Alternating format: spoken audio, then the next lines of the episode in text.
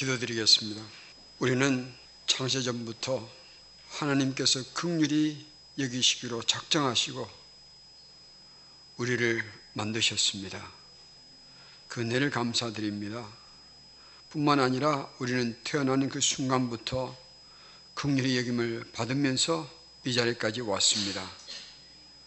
오늘 이 말씀을 통해서 우리가 얼마나 큰 긍휼을 잊고 사는지 받고 살아왔는지 기억하게 하여 주시고 그런 은혜를 받았은 즉 우리도 긍휼히 여기는 삶을 살 수 있는 동기를 부여하여 주시옵소서.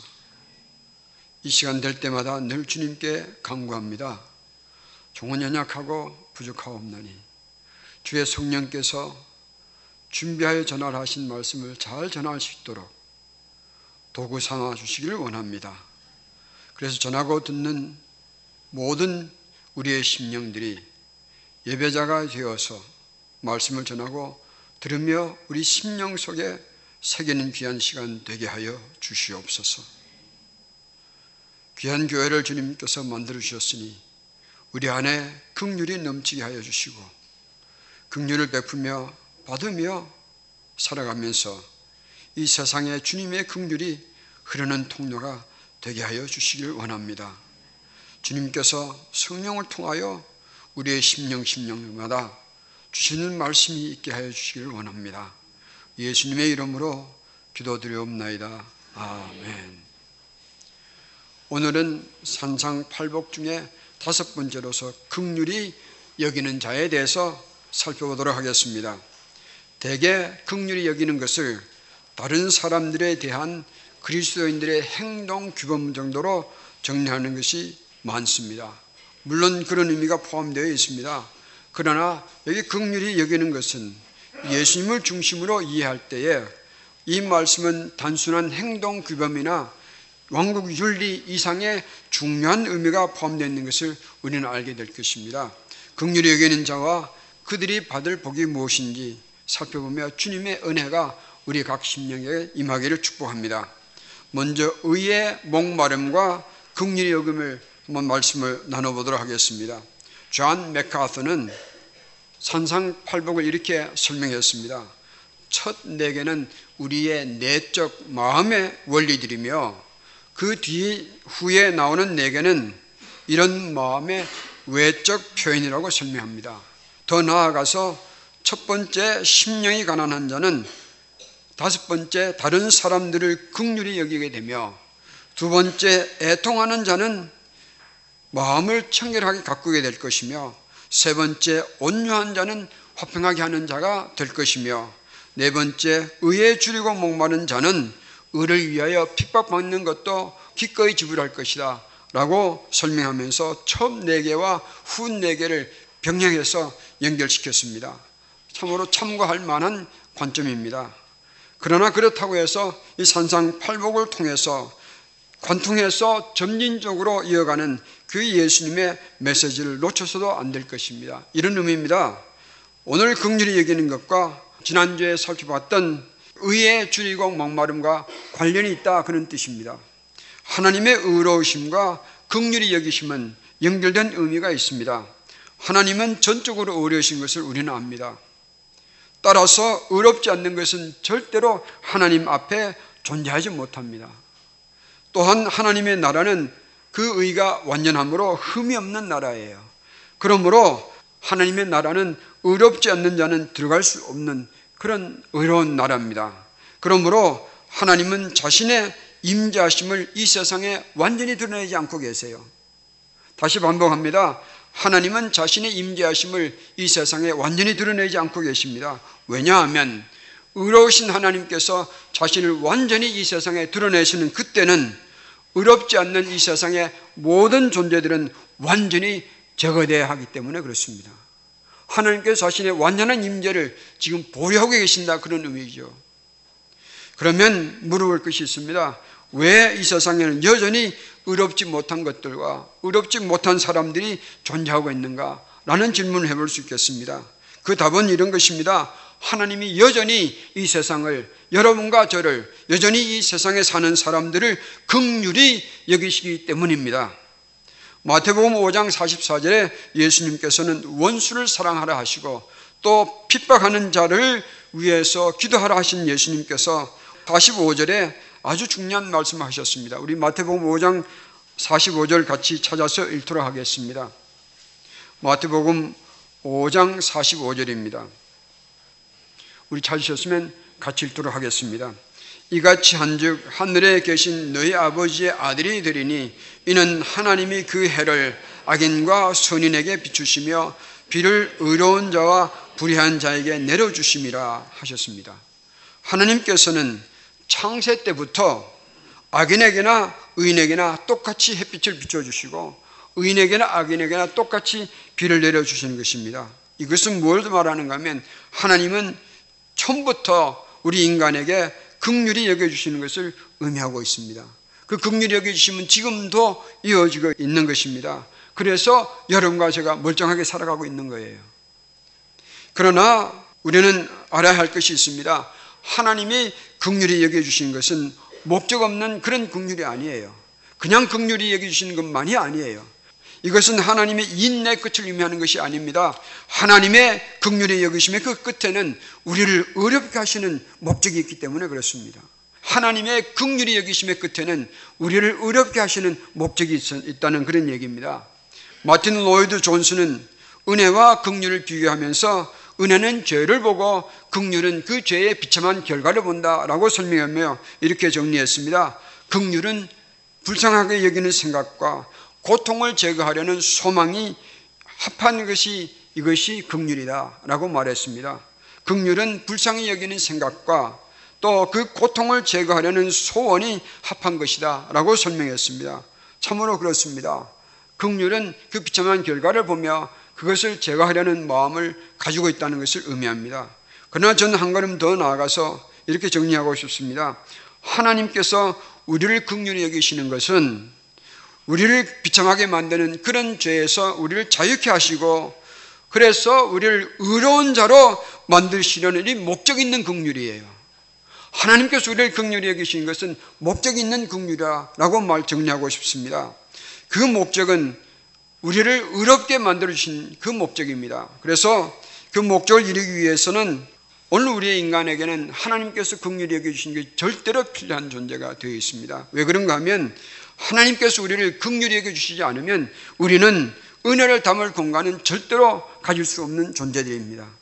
그러므로 하나님의 긍휼에는 의로움을 향한 목적이 있습니다. 저는 이것을 거룩한 목적이라고 표현하고 싶습니다. 이 거룩한 목적을 가지시고 하나님께서는 여전히 오늘 이 세상에 존재하는 여러분과 저를 모든 인간들에게 여전히 긍휼을 베푸고 계시는 거예요. 이 거룩한 목적을 이루시기 위한 긍휼입니다. 그러므로 하나님의 긍휼엔 끝이 있습니다. 그 끝에는 우리를 의롭게 하시는 그런 목적을 가진 긍휼이에요. 아멘. 그래서 하나님께서 긍휼히 여겨 주시는 것은 한 방향으로 향해서 달려가고 있다는 것을 기억하십시다. 긍휼히 여기는 자에 대해서 정리를 해보겠습니다. 긍휼히 여기는 자에 대해서 기본적인 의미와 본질적인 이해와 또 주님께서 제자들에게 전하시는 그 의도적인 메시지를 차례대로 살펴보도록 하겠습니다. 먼저 기본적인 의미가 있습니다. 긍휼히 여긴다는 이 형용사는 불쌍히 여기다 괴로워하며 도움을 찾는 자를 돕는다는 그런 어원을 가지고 있습니다. 그래서 긍휼히 여기는 것은 사람을 극률히 여기는 그 마음의 표현이 외부로 드러나는 것이다 라고 정리할 수 있겠습니다. 여기에 외적으로 드러나는 표현이라는 것은 도움이 필요한 자를 그저 마음만으로 불쌍히 여기는 것이 아니라 행동으로 옮겨지는 것을 말합니다. 그러므로 이 성경이 말하는 극률이 여기는 것은 마음이 만으로 극률이 여기는 것을 의미하는 것은 아니에요. 그 극률이 여기는 것이 행동으로 외적으로 드러나야 하는 것입니다. 먼저 몇 가지 한번 정리해 보겠습니다. 첫째는 극률이 여김의 근원이 어디 있는가? 우리 생각해 보겠습니다. 우리 인간들이 다른 사람을 극률이 여기는 것은 도대체 어디서 오는 것인가? 저는 이렇게 설명하고 싶습니다. 극률이 여기는 마음은 극률이 여김을 받은 체험을 한 자의 마음에서 나오는 거예요. 내가 극률이 여김을 받은 자의 마음을 가지고 있다면 나도 다른 사람들을 극률이 여기는 마음을 가지게 될 것입니다. 이런 마음을 어디서 오는가? 하나님으로부터 하나님으로부터 긍휼히 여김을 받지 않으면 나는 존재할 수 없는 이런 절망적인 모습을 가진 나를 체감하고 심령이 가난해서 애통하며 온유한 자가 되어서 하나님께 나아가 하나님께서 인정해 주시는 그런 의를 나는 소망합니다. 그런 의의 목마름으로 나아갈 때에 하나님께서 긍휼히 여겨주시는 것을 받았은, 받는 것을 체험할 때에 내 마음속에 일어나는 것이 다른 사람들에게도 이 긍휼함 베풀기를 원하는 마음이 일어나는 것입니다. 그렇다면 이렇게 정리해 보고 싶습니다. 우리가 긍휼히 여기는 그 근원은 어디 있는가? 우리가 아니에요. 긍휼히 여김의 근원은 우리를 긍휼히 여겨 주시는 하나님의 마음에서 출발합니다. 그러므로 긍휼히 여김의 근원은 하나님이다 라고 우리는 말할 수 있겠습니다. 아멘. 긍휼히 여김의 완성은 무엇인가? 사람을 긍휼히 여김의 완성은 어디서 되는 완성되는가 하면 예수님의 십자가에서 완성되는 것입니다. 왜 그런가 하면 의로움이 긍휼히 여김의 목적이라 했으니까 그 의로움을 우리는 다른 데서 못 찾습니다. 예수님의 십자가를 통해서만 우리는 긍휼히 여김의 완성이 일어나는 거예요. 그러므로 오늘 우리가 긍휼히 여김을 받는 것의 완성은 나를 위해서 십자가에 돌아가신 나의 영원한 구주가 되으신 예수님의 십자가에서 완성된다는 것을 기억하십시다. 긍휼히 여김의 표현에 대해서 정리하겠습니다. 긍휼히 여기는 마음은 행동으로 곧 이어지게 되어 있습니다. 긍휼히 여기는 행동은 크게 용서와 구제 두 가지로 정리할 수 있겠습니다. 그 외에는 많겠지만 큰 그림을 그려보면 구제와 용서라고 말할 수 있겠습니다. 이 구제는 그러나 물리적인 차원에서 극률이 여기는 마음으로 물리적인 필요를 가지는 자들에게 행동으로 옮기는 것입니다. 반면 용서는 영적인 차원에서 극률이 여기는 마음을 가지고 용서를 받아야 할 필요를 가진 자들에게 나아가서 용서해 주는 것을 말하고 있습니다. 그러나 기억하십시오. 구제도 용서도 의롭게 여김을 받게 하는 목적을 가지고 있습니다. 그저 내 마음 편하기 위해서 용서해 주는 게 아니에요. 내가 내 짐을 내려놓기 위해서 용서해 주는 거 아니에요. 내가 용서해 줌으로 인해서 내가 베풀어 주는 용서를 받는 자가 이 의로움에 이르는 그런 열매를 바라보며 용서하는 것입니다. 이것이 진정한 용서요. 이것이 진정한 구제가 될 것입니다. 그러므로 끊임없이 우리는 생각하십시다. 이 우리가 긍휼히 여기는 것은 거룩한 목적을 가지는 긍휼이라는 것을 잊지 마십시다. 그래서 그런 거룩한 목적을 가지고 있게 되면 내가 할 수 없었던 용서, 구제 이런 것도 우리는 할 수 있는 용기와 힘을 가지게 될 것입니다. 아멘. 그런 우리 교회가 되기를 축복합니다. 이제 본질적인 이해를 살펴보도록 하겠습니다. 본문 말씀을 본질적으로 이해하기 위해서는 11절에 나오는 나로 말미암아라고 하신 말씀과 다시 연결시켜 보겠습니다. 나로 말미암아 극률이 여기는 자는 복이 있나니 그들이 극률이 여김을 받을 것이며 이런 의미가 될 것입니다. 그러면 예수님으로 말미암아 극률이 여기는 자는 어떤 자를 말하는 것인가? 예수님께서 극률이 여기를 하시면 목적을 포함한다고 했습니다. 그 목적은 6절과 연결시켜 보면 답이 나오는 것입니다. 의에 줄이고 목마른 자와 연결해야 합니다. 하나님의 의롭게 여겨 주심을 받지 못하면 아무리 긍휼을 베풀어도 그 결과는 험한 것만 남습니다. 그러므로 하나님의 공의가 세워지지 않는 긍휼은 긍휼이 아니에요. 인간의 의는 드러날지 모르지만 하나님의 긍휼은 아니에요. 따라서 긍휼이 여김의 목적을 거룩한 목적으로 불렀습니다. 그 목적은 이런 것입니다. 긍휼이 여김을 받는 자가 우리가 누구를 긍휼히 여길 때에 우리의 긍휼이 여김을 받는 그 사람이 하나님의 공리 안으로 들어가서 하나님으로부터 의롭다 여김을 받고 구원받는 자녀의 자리에 들어가는 것을 목적으로 하고 있습니다. 우리는 이것을 잊지 마시기를 바랍니다. 아, 그렇게 되면 우리가 긍휼을 베풀다가도 마음이 상할 때가 있고 포기해볼 때가 있잖아요. 그러나 우리는 포기 못합니다. 왜 그런가? 이 긍휼이 여기는 것에 이 거룩한 목적이 이루어지도록 우리는 포기 못합니다. 아멘. 그래서 우리는 긍휼을 긍휼이 여김을 베풀 때에 우리는 끝까지 가는 저희들이 되기를 축복합니다. 그래서 하나님의 자녀로 어렵게 되는 그 열매를 맺어지는 것을 바라는 소망으로 우리는 포기하지 말고 그 열매가 맺어지는 것을 볼기까지 긍휼히 여기며 사십시다. 며칠 전 어려운 일을 당한 분을 돕는 중에서 그분의 친지인 한 사람에게 제가 볼 때 정직하지 못하게 일을 처리하는 것이 있었던 것 같았습니다. 그래서 그분을 위해서 그것을 정정해 줄 것을 요구하며 대화를 나눈 적이 있습니다. 이분이 자신이 정당하다고 목소리를 높이며 주장하였습니다. 그 다음에 이분의 주장에 대해서 반박할 이유도 근거도 저는 있었습니다. 그런데 갑자기 제 심령 속에 성령님의 감동이 막 솟아났습니다. 이런 생각이 들었습니다. 아, 이 영혼이 불쌍하다. 이 영혼은 예수님을 만나야 살겠구나. 전도해야 할 사람이다. 이 불신의 형제를 내가 너무 몰아대면 예수님, 예수님으로부터 멀어지게 하겠구나. 이런 생각이 막 들었습니다. 그래서 얼른 제 생각을 바꾸기 시작했습니다. 성령께서 신속하게 정죄하려는 그런 생각과 마음 대신에 극률이 여기는 마음으로 전환시켜 주셨습니다.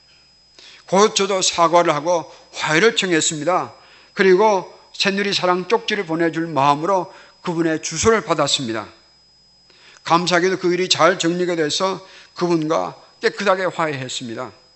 성령님께서도 이 일을 기뻐하시며 이분의 마음을 움직여 주시는 것 같았습니다. 성령님께서 제 마음에 예수님을 만나도록 하려는 목적으로 이분을 향한 극률히 여기는 마음을 주신 것을 저는 지금도 감사합니다. 이 설교를 준비하면서 이 글을 적으면서도 그분을 생각하면 성령께서 제 마음에 이 사람을 동생처럼 여기는 그런 마음을 자꾸 주시는 것 같아요. 좋은 일이 있겠다 생각합니다. 여러분 그 좋은 일이 뭔지 아십니까? 이분에게 예수님을 증거할 때 언젠가는 이분이 예수님을 믿는 날이 올 것 같다는 그런 좋은 일이에요. 저는 이 말씀을 준비하면서 그 말씀을 여러분과 나누고 싶습니다. 그 순간에 저에게 주신 이 성령님의 목적하심은 뭔가 저의 목적과 같은 얘기예요. 이분이 예수님을 영접해서 의로운 자가 되기까지 극렬함을 베푸는 거예요. 아멘. 여러분 삶 속에서 이런 일들이 일어나기를 축복합니다. 극률이 여기지 못할 자를 향해서 성령께서 극률이 여기도록 주시는 감동이 일어나면 거절하지 마십시다. 극률하는 여기를 마음을 가지고 그분들을 향해 나아가서 극률함을 여겨 주시길 바랍니다. 언제까지요? 거룩한 목적의 열매가 맺어지기까지. 나를 포기하면서도 내 자존심을 양보하기까지 내가 손해를 볼지언정 그 거룩한 목적이 이루어지기까지 우리는 영혼들을 극률히 여기는 마음을 버리지 마십시다. 이 제자들에게 주시는 의도적인 메시지가 있을 것입니다. 이 제자들을 통해서 예수님은 하나님께서 우리 인간을 극률히 여겨주시는 그 목적을 제자들을 통해서 이어가기를 원하시는 것 같습니다. 그래서 이걸 이렇게 정리해 봤습니다. 내 사랑하는 제자들아, 너희들이 이제 세상에 나가면 많은 사람들을 만날 터인데 그 사람들이 나의 의로운 자가 되기까지 그들을 극률히 여겨다오. 그들이 너를 미워해도 극률히 여겨다오. 그들이 너희들을 원수처럼 대하고 미워하도 미워하지 말고 극률히 여겨다오. 그들이 나의 의로운 자가 되기까지 극률히 여겨줄 것이다. 내가 그들을 사랑하노라. 내가 그들을 위하여 의롭게 그들을 의롭게 하게 하여 주기 위하여 내가 죽어 주노라. 너희는 세상에 나가서 너희를 미워하든지 너희를 핍박하든지 그 모든 자들을 극률히 여겨다오. 이것이 예수님께서 말씀한 의도적인 메시지인 것 같아요. 여러분 제자들은 이제 이 거룩한 목적을 가지고 세상에 나가야 합니다. 이들은 때로 부당한 일을 당할 수 있을 것이며 억울한 손해를 볼 수가 있을 것입니다. 극률이 여길 수 없는 자들을 만날 수도 있을 거예요. 그러나 예수님으로 인하여서 의로운 자가 되기까지 그 열매를 보기까지 예수님을 예수님을 위하여 극률이 여기는 마음과 자세를 잊지 말아 달라는 예수님 부탁이 잠겨 있는 것 같아요. 예수님이 극률이 여기시는 인생들을 우리도 극률이 여기는 것이 마땅합니다. 왜 그런가 하면 우리도 그 극률이 여김을 받아서 이 자리까지 오지 않았습니까? 그러므로 우리는 세상에 나가서 항상 모든 사람들을 항상 모든 사람들을 극률이 여기는 자세를 잃지 마십시다. 극률이 여기는 자의 축복을 정리해 보도록 하겠습니다. 예수님께서 극률이 여기는 자들을 복이 있다고 하셨는데 어떤 복이라고 하셨습니까? 극률이 여김을 받는 축복을 말씀하셨습니다. 이것은 무엇을 의미할까요? 또 누구로부터 긍휼히 여김을 받는 것인가? 예수님으로부터 긍휼히 여김 받는 거예요. 너희가 긍휼히 여기면 나도 너희를 긍휼히 여길 것이며 너희가 긍휼히 여기지 아니하면 나도 너희를 긍휼히 여기지 않을 것이니 알아서 하라. 이런 보상의 의미는 아닌 것 같습니다. 이렇게 정리해 보겠습니다. 긍휼히 여기는 것은 거룩한 목적을 위한 긍휼이라고 했습니다. 그렇다면 여기에 극률이 여기는 자를 극률이 여겨주시는 것도 같은 의미입니다. 극률이 여기는 자를 예수님께서 극률이 여겨주시면 그 극률의 목적을 이루어주신 약속을 포함하고 있습니다. 다시 말하면 우리가 누구를 극률이 여길 때에 주님께서는 극률이 여기는 우리와 우리의 극률이 여겨주시는 그 사람들 포함해서 극률이 여겨주신 그 목적을 이루시기까지 우리를 극률이 여겨주실 거예요. 다시 한번 정리하겠습니다. 여기 예수님께서 극률이 여기시는 복을 받겠다 하신 것은 우리가 세상에 나가서 극률이 여길 줄 때에 극률이 여기는 우리들을 포함해서 우리의 극률이 여기면 받는 자들을 포함해서 주님께서 극률이 여기신 목적이 이루기까지 극률이 여겨주시는 거예요. 그래서 우리는 이 세상에 나가서 이 극률의 목적이 이루기까지 우리도 포함해서 서로를 극률이 여기며 살 것입니다. 포기하지 마십시다. 끝까지 극률히 여기십시다. 그런 우리를 주님께서는 극률히 여겨주실 거예요. 이것은 참으로 귀한 복이라 생각합니다. 왜 그런가 하면 주님께서 극률히 여겨주신 그 축복의 끝에는 우리를 의롭게 만들어주시는 주님의 귀한 뜻이 있기 때문에 그렇습니다. 사랑하는 우리 새누리 가족 형제 자매들이요. 극률히 여기는 것을 기뻐하며 나가시기 바랍니다. 이 목적이 이루어지기까지 때로는 우리를 슬피하는 것들이 있을 테고 우리의 자존심을 건드리는 것도 있을 테며 우리의 손해를 끼치는 것들이 있을 거예요. 원수처럼 우리를 대하는 사람들도 혹 있을 것입니다. 그럼에도 불구하고 우리에게 향하신 하나님의 긍휼의 여기심을 기억하고 우리는 그들을 통한 하나님의 거룩한 목적이 이루어지기까지 긍휼히 여김을 포기하지 마십시다. 아멘. 긍휼히 여기는 대상을 저는 둘로 정리할 수 있겠다 생각합니다. 첫째는 믿음의 공동체 내에 있는 형제 자매들입니다. 믿음 안에서 우리는 서로를 극률히 여기고 서로를 서로로부터 극률히 여김을 받으며 살 것입니다. 격려하며 위로하며 용서를 주고 받아야 우리는 예수님의 사랑을 담아낼 수 있는데 여기는 극률이 여김이 반드시 필요합니다. 그러므로 우리는 서로 극률이 여기며 극률이 여김을 받으며 살아가십시다. 그래서 우리 새내리 공동체 안에는 이런 극률이 여김으로 인해서 우리의 마음이 따뜻해지기를 축복합니다. 서로 만나면 소망이 있기를 축복합니다. 서로 만나면 반감이 있기를 축복합니다. 만나면 천국의 소망을 만들어가는 그런 격려가 일어나기를 축복합니다. 두 번째는 믿음의 공동체 밖에 사람들이 있습니다. 우리가 만나는 모든 사람들을 우리는 극률이 여기며 사십시다. 그렇게 긍휼히 여김으로 인해서 그들이 예수님을 믿고 하나님의 구원의 은혜를 누려서 여러분과 저와 같이 거룩한 주님의 긍휼히 여김의 목적이 이르기까지 우리는 긍휼히 여기며 사십시다. 이것은 우리의 의를 위한 것이 아닙니다. 이것은 우리의 그리스도인으로서 의와 책임을 다하기 위해서 긍휼히 여기는 게 아니에요. 이런 거룩한 목적을 생각할 때에 우리는 예수님께서 십자가에서 죽어주시기까지 나를 극렬히 여기신 그 극렬한 마음을 가지고 이 세상에 나가서 이 세상의 사람들도 그 극렬함의 여김을 목적이 거룩한 목적이 이루어지기까지 그들을 위해서 극렬히 여기는 마음을 잃지 마십시오. 버리지 마십시다. 그래서 변하지 마시고 극렬히 여기며 살아가는 저희들이 되기를 축복합니다. 예수님께서 십자가에서 죽어 주시기까지 나를 극렬히 여겨 주셨으니 이것이 우리가 다른 사람들을 극렬히 여김의 동기가 되고 이유가 되는 것을 기억하고 우리는 이 극렬히 여김을 받아야 할 자인 것을 기억하십시다. 우리는 극렬히 여김을 받으며 또 극렬히 여기며 살아갈 때에 이 세상은 참 아름다운 주님의 빛으로 생명으로 흐르는 역사가 일어날 것을 확신합니다. 그래서 이 극렬히 여김은 우리를 창세로부터 하나님께서 대해주신 하나님의 마음이에요. 그리고 우리가 태어날 때부터 우리는 사람들의 극률이 여김을 받고 이 자리까지 왔습니다. 태어나는 순간부터 부모님의 극률이 여김을 받고 살았고 살아가면서 우리를 사랑하는 자들의 극률이 여김을 받고 살았습니다. 그러므로 우리는 거룩한 목적을 가지는 극률을 알았으니 우리 새누리 가족들은 세상에 나가서 극률이 여김을 아끼지 마십시다. 우리 평생에 너무 극률이 여김을 아끼지 말고 우리는 죽을 때까지 이 거룩한 목적이 이루어지는 그날에 오기까지 극률이 여기며 살아가는 우리 새들이 형제자매들이 되기를 축복합니다. 그래서 우리를 통하여 예수님의 생명이 이 교회 안에서 우리 심령 안에서 그리고 우리 가는 곳곳마다 흘러 넘치기를 축복합니다. 그래서 이 극률의 여김을 전념시키는 극률의 병균들이 되시기를 축복합니다. 우리 기도하겠습니다.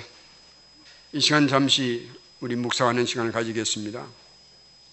혹 여러분 마음을 무겁게 해서 도저히 극률이 여길 수 없는 마음을 가지고 계신 분이 계십니까? 기억하십시다. 창세로부터 우리는 하나님 아버지의 극률이 여겨주심을 입고 살아왔습니다. 그 극률이 여기심을 버려버리시면 우리는 하나님 앞에 도저히 존재할 수 없는 존재들입니다. 그 극률이 여기심의 정상은 예수님의 십자가이며 그 증거는 예수님의 부활입니다. 이제 잠시 기도하십시다. 주님이 나를 극률히 여겨주셨으니 내 심령에 극률히 여기는 마음이 주님의 마음처럼 일어나게 하여 주시옵소서 잠시 기도하겠습니다.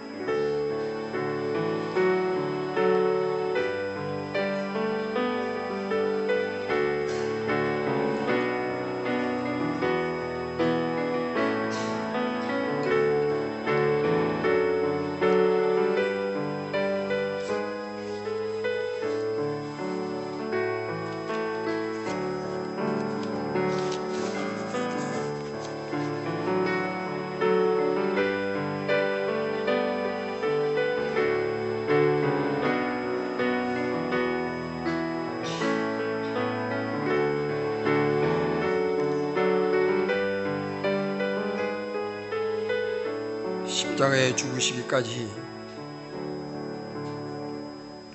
불쌍하고, 불쌍하고 추한 저희들을 거룩한 목적을 이루시기까지 극렬하게 주시는 것을 감사드립니다.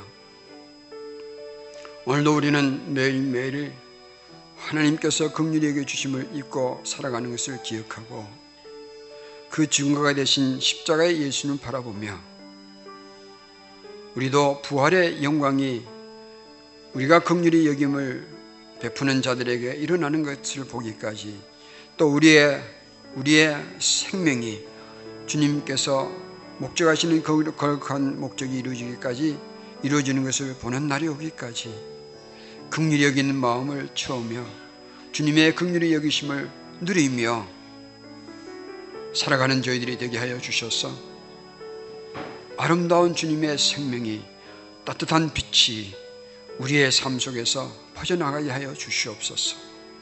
예수님의 이름으로 기도하옵나이다. 아멘.